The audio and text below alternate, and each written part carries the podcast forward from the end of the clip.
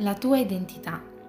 Ricordare chi siamo. Se io fossi il tuo nemico, svaluterei la tua forza e ingrandirei le tue insicurezze fino a quando domineranno il modo in cui tu vedi te stesso, rendendoti incapace e privo di armi per contrattaccare, impedendoti di essere libero, di essere ciò che Dio ti ha creato per essere metterei grande impegno per fare in modo che tu non ti renda mai conto di che cosa Dio ti ha donato. Così inizierai a dubitare della potenza di Dio dentro di te. La vicenda fu una delle più tragiche. Abby, una studentessa universitaria del secondo anno, stava tornando a casa con quattro amiche dopo una gita a Disneyland per le vacanze di primavera scoppiò una gomma del SUV sul quale viaggiavano, provocando un incidente fatale. Due delle ragazze furono scagliate fuori dall'auto e morirono sul posto.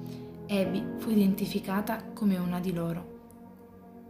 Quando alle famiglie in Arizona giunse la notizia che risultavano due ragazze morte e tre gravemente ferite, la normale preoccupazione genitoriale su una gita fuori porta si trasformò in un dolore indicibile. I genitori di Abby passarono i giorni successivi a districarsi tra i sentimenti di shock e di orrore, a pianificare i particolari del funerale della figlia, mentre tre altre coppie di genitori pregavano per la guarigione delle loro ragazze, che erano quasi irriconoscibili nei letti di ospedale per via degli ematomi e delle tumefazioni. Tuttavia, sei giorni dopo l'incidente, di sabato, i funzionari dell'ospedale informarono due delle famiglie che era stato commesso un terribile errore. Due delle ragazze, sorprendenti e simili tra loro dal punto fisico, erano state erroneamente identificate. Ai genitori al capezzale della giovane donna che credevano essere la loro figlia fu comunicata una notizia che li fece barcollare. Non si trattava di lei. La loro figlia in realtà era morta nell'incidente. E i genitori di Abby a loro fu data la notizia che non avrebbero mai potuto immaginare di ricevere. Abby non era morta, era viva. Lo shock iniziale su quanto sentirono si trasformò in incredulità. Poi l'incredulità divenne gioia, ma la gioia era mista a ira per il fatto di essere stati costretti a vivere un supplizio di sei giorni a causa di una realtà che non era tale, un lutto che non avrebbero avuto bisogno di sperimentare. In pratica era stato un caso di scambio di identità. Il nemico vuole farti soffrire per un errore di persona, che rende il suo lavoro molto più semplice e rende le tue difese molto più deboli. Si fa in quattro per mantenere mascherata la tua identità, per impedire che la verità venga fuori, che tu sei davvero vivo e libero e che possiedi la potenza derivante dallo Spirito stesso di Dio per combattere e risultare vittorioso contro di Lui.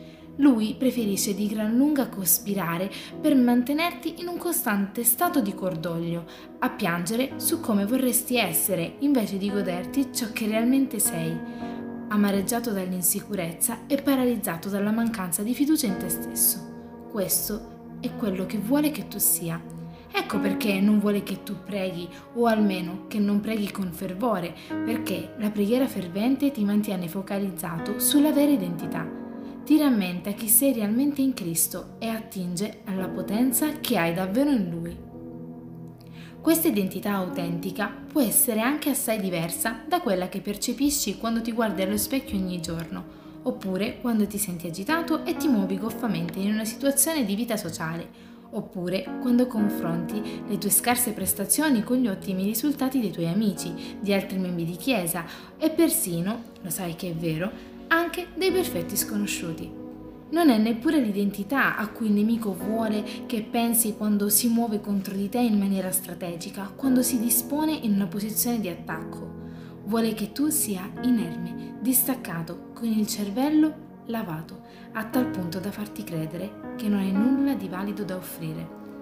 Ecco perché non vuole che tu metta il naso nella parola o le ginocchia sul parquet perché in quei luoghi la luce si accende, la scopri la buona notizia. Forse la notizia sorprendentemente euforizzante che sei ancora vivo, in possesso di tutto il necessario per resistere con fermezza ai suoi attacchi. In passato eravate tenebre, dice la Bibbia. Sì, in passato, una volta, ma ora siete luce nel Signore, figli di luce, capaci di produrre mediante Cristo il frutto della luce, come leggiamo in Efesini 5, 8, 9.